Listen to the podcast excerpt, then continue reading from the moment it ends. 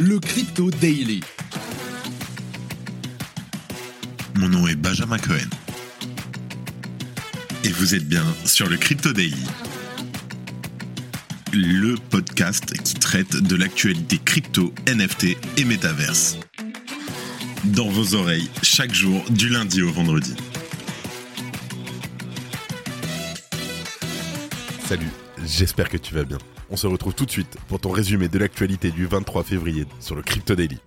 Mais avant tout ça, rassure-toi, ton média préféré, le Crypto Daily, sera présent ce week-end à NFT Paris et spoiler avec toute l'équipe. Oscar, Gabriel, Rania, Corentin, il ne manque que Simon. Et ne t'inquiète pas, on ne vient pas les mains vides. On va distribuer pendant 72 heures des NFT gratuitement si jamais tu viens nous voir et tu nous demandes un NFT. Pour nous trouver, à rien de plus simple, on sera très facilement reconnaissable avec des pulls et des casquettes aux couleurs du Crypto Daily. À demain. Aujourd'hui, on commence par la SEC qui a encore frappé. Le gendarme ne s'arrête pas. La SEC continue sa chasse aux sorcières. Après s'être attaqué au stablecoin pendant quelques jours, le gendarme financier américain a décidé de retourner à la charge contre les exchanges. Et en ligne de mire, bien entendu, le rachat de Voyager Digital par Binance US. En deuxième news, et alors que Dapper Labs s'est encore opposé à un recours collectif présentant les NFT NBA Top Shot comme des titres non enregistrés, un juge américain a considéré que le procès pouvait avoir lieu car la collection semblait remplir les conditions du test Howey. Le souci, c'est que si ça passe, ça peut être un précédent pour l'ensemble des NFT. On en parle juste après. Et avant de finir, tu as toujours rêvé de trouver un emploi dans le Web3. La Talent Sphere, organisée par la Paris Blockchain Week Summit, est l'événement à ne pas manquer. C'est accessible gratuitement le 20 mars prochain et l'objectif, c'est que tu trouves un emploi. Si tu es en recherche, je t'en parle et je t'explique. Mais avant tout ça, et comme d'habitude, le coin du marché. Here comes the money. Here we go. Alors on a une journée, ça a pas trop bougé, ça va être très rapide. Euh, market cap qui n'a pas bougé, Bitcoin à 24 100 dollars plus 0,3%, l'Ether à 1661 dollars n'a pas bougé, les BNB bougent pas, XRP bouge pas, bref, il y a rien qui bouge. On s'ennuie, Solana plus 3% en 24 heures à 24,20 dollars. Et sinon, mention honorable au Optimism, le OP, le jeton qui prend 20% en 24 heures. Let's go, on passe aux news.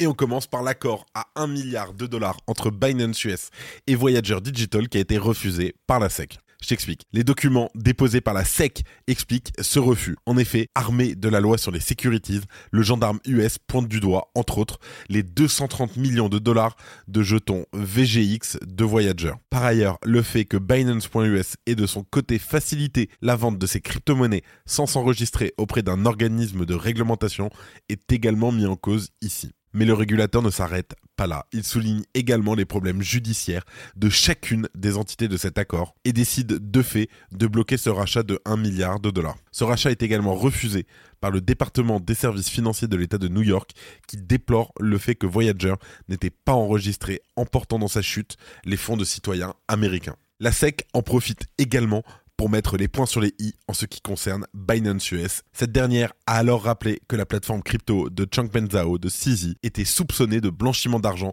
et devra payer une amende pour son BUSD dans l'affaire Paxos. Par ailleurs, la SEC accuse Voyager d'avoir délibérément mis ses utilisateurs hors la loi dans l'État de New York sans licence toutes ces prérogatives mises bout à bout ne permettant pas, d'après le régulateur, une légitimité pour cet accord qui ne semble pas être garanti dans le respect de lois en vigueur aux États-Unis. Je cite, Il incombe aux débiteurs de présenter des preuves crédibles que les dispositions du plan sont réalisables et non en violation de la loi applicable.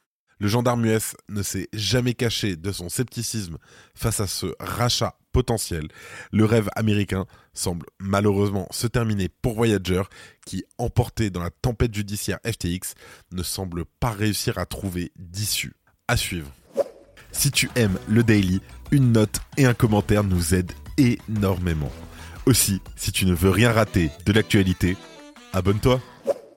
En deuxième news, on parle du procès contre Dapper Labs aux États-Unis. Les NFT seront-ils bientôt jugés comme des titres financiers? Alors, s'il est régulier de voir des actions judiciaires outre-Atlantique à l'encore de diverses crypto-monnaies considérées comme des titres financiers par les plaignants, c'est plus rare que celle-ci concerne des NFT, des tokens non fongibles. C'est pourtant à une affaire similaire que doit faire face Dapper Labs avec les Moments de sa collection NBA Top Shot. Pour rappel, les NFT NBA Top Shot, c'est ces petits instants vidéo qui durent entre 2 euh, et 5 ou 10 secondes de moments importants de la NBA.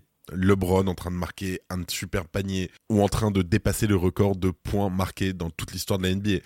Voilà, c'est des moments qui sont capturés et qui sont mis sous forme de NFT. En réalité, cette affaire a pris naissance dans un recours collectif en 2021 dans lequel les plaignants avaient estimé que les NFT NBA Top Shots ne respectaient pas la loi sur les valeurs mobilières aux États-Unis et qu'ils auraient dû être enregistrés comme des titres. Toutefois, Dapper Labs avait contre-attaqué en considérant que cette plainte n'avait pas lieu d'être. Mais cette semaine, le juge américain Victor Marrero a rendu un verdict selon lequel un procès pouvait bel et bien être tenu. Pour le moment, la justice n'a rendu aucun jugement. Le juge a simplement considéré que Lady NFT semblait correspondre aux critères de l'outil fétiche des régulateurs américains pour savoir si jamais un actif est une securities, une valeur mobilière ou pas, c'est ce qu'on appelle le test de Howey. Toutefois, le véritable procès doit encore avoir lieu. Et au stade actuel, cela ne constitue en rien une condamnation pour Dapper Labs, comme l'a d'ailleurs précisé l'entreprise sur Twitter lors d'un trade. Alors, on a souvent détaillé les caractéristiques du fameux test de OI, et comme récemment on en parlait, le PDG de Coinbase a par exemple défendu les services de staking contre ce test, alors que les actions récentes de la SEC n'étaient que des rumeurs. Mais l'éventualité de voir les NFT considérés comme des titres financiers a de quoi interroger. Et c'est ça le plus important, parce que cela pourrait remettre en cause l'ensemble des collections sur le sol américain, et pas uniquement Dapper Labs. Et malgré tout, la société se montre confiante quant à la finalité de ce procès. Les tribunaux ont jugé à plusieurs reprises que les biens de consommation, y compris les œuvres d'art et les objets de collection comme les cartes de basketball, ne sont pas des titres en vertu de la loi fédérale. Nous sommes convaincus qu'il en va de même pour les moments et autres objets de collection numérique ou autres. Tandis que la régulation s'intensifie aux États-Unis, il sera intéressant de surveiller si cette affaire donne lieu à d'autres initiatives similaires.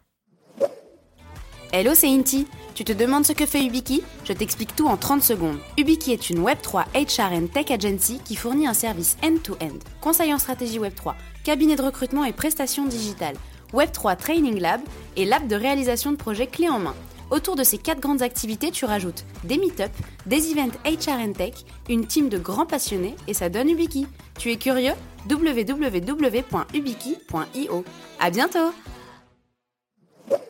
Et pour finir, je sais que beaucoup d'entre vous veulent travailler dans le Web3 ou sont sur le point de chercher un emploi dans le Web3 et on a de la chance, on a une talent fair à Paris qui va avoir lieu, qui concerne les acteurs du monde entier. Je t'explique la Paris Blockchain Week inaugure la Talent Fair, une journée dédiée aux talents et aux employeurs qui aura lieu le 20 mars à l'hôtel Westin Paris-Vendôme en après-midi. Cette manifestation va permettre de rassembler les principaux recruteurs des entreprises les plus à la pointe du Web3 et bien entendu les meilleurs étudiants, candidats et jeunes professionnels du secteur. La Talent Fair offre une opportunité unique aux acteurs clés du marché de se connecter avec des talents et des candidats et de réseauter avec des experts, d'assister à des ateliers et des panels et surtout de trouver donc le prochain emploi. Alors, ce forum est entièrement dédié au E3 et ouvert à tous gratuitement, que tu sois recruteur ou candidat. Et pour y participer, rien de plus simple, il suffit de se rendre sur la page en description et de réserver ta place. Tout au long de cette journée, les professionnels du secteur, qu'ils soient recruteurs, organismes de formation, etc., animeront des discussions et ateliers pour partager leur expertise, leurs idées et leur culture d'entreprise. Alors, petit programme rapide, on va avoir trois keynotes avec notamment un discours d'ouverture du ministre de l'Éducation et de la Jeunesse, l'avenir du travail, comment le marché évolue-t-il et la diversité, l'équité et l'inclusion comme nécessité stratégique. On va aussi avoir trois tables rondes, l'amélioration des pratiques RH et des processus de recrutement au sein des secteurs du numérique, de la technologie et du Web3, faire le pont entre Web 2 et Web 3, recompétence et montée en compétences, et gestion des talents, investir dans des stratégies de rétention des employés. Gros big up à Talentueuse. Et pour finir, on aura aussi trois workshops. Comment approcher des profils demandés, donc les différentes stratégies de recrutement, outils de sourcing, opportunités du métaverse. Comment faire passer votre carrière au niveau supérieur dans le Web3. Et pour finir, naviguer dans un marché baissier. Comment surmonter la pénurie de talents et les licenciements pour garder l'entreprise compétitive. Alors, afin de maximiser et de stimuler les opportunités de réseautage entre les recruteurs et les candidats, la Paris Blockchain Week Summit s'est rapprochée d'Ubiki. Tu te rappelles Inti d'Ubiki juste avant? Un cabinet de recrutement spécialisé qui met à disposition de tous les participants au Talent Sphere une application de réseautage. Ainsi, avant le salon, en plus de renseigner tes informations pour mettre en avant ton profil, tu pourras télécharger ton CV sur l'application développée par Ubiki. Et grâce à cette application, les recruteurs pourront consulter les profils de tous les participants et les contacter en amont pour organiser des rencontres. Donc je te rappelle, le 20 mars, la Talent Sphere, et on y sera. Merci d'écouter le Crypto Daily. Et avant de finir, comme d'habitude, les actualités en bref avec notre partenaire Coin Academy. Spotify a commencé à déployer une fonction qui permet aux utilisateurs qui détiennent des NFT spécifiques d'accéder à du contenu exclusif et d'interagir différemment avec l'application. Le projet pilote sera disponible sur Android et aux personnes détenant des NFT Cribs. Twitter rend ses Twitter Coins disponibles à certains utilisateurs. Ces jetons, annoncés en décembre dernier, permettent aux utilisateurs de recevoir et de transférer de la valeur sur la plateforme.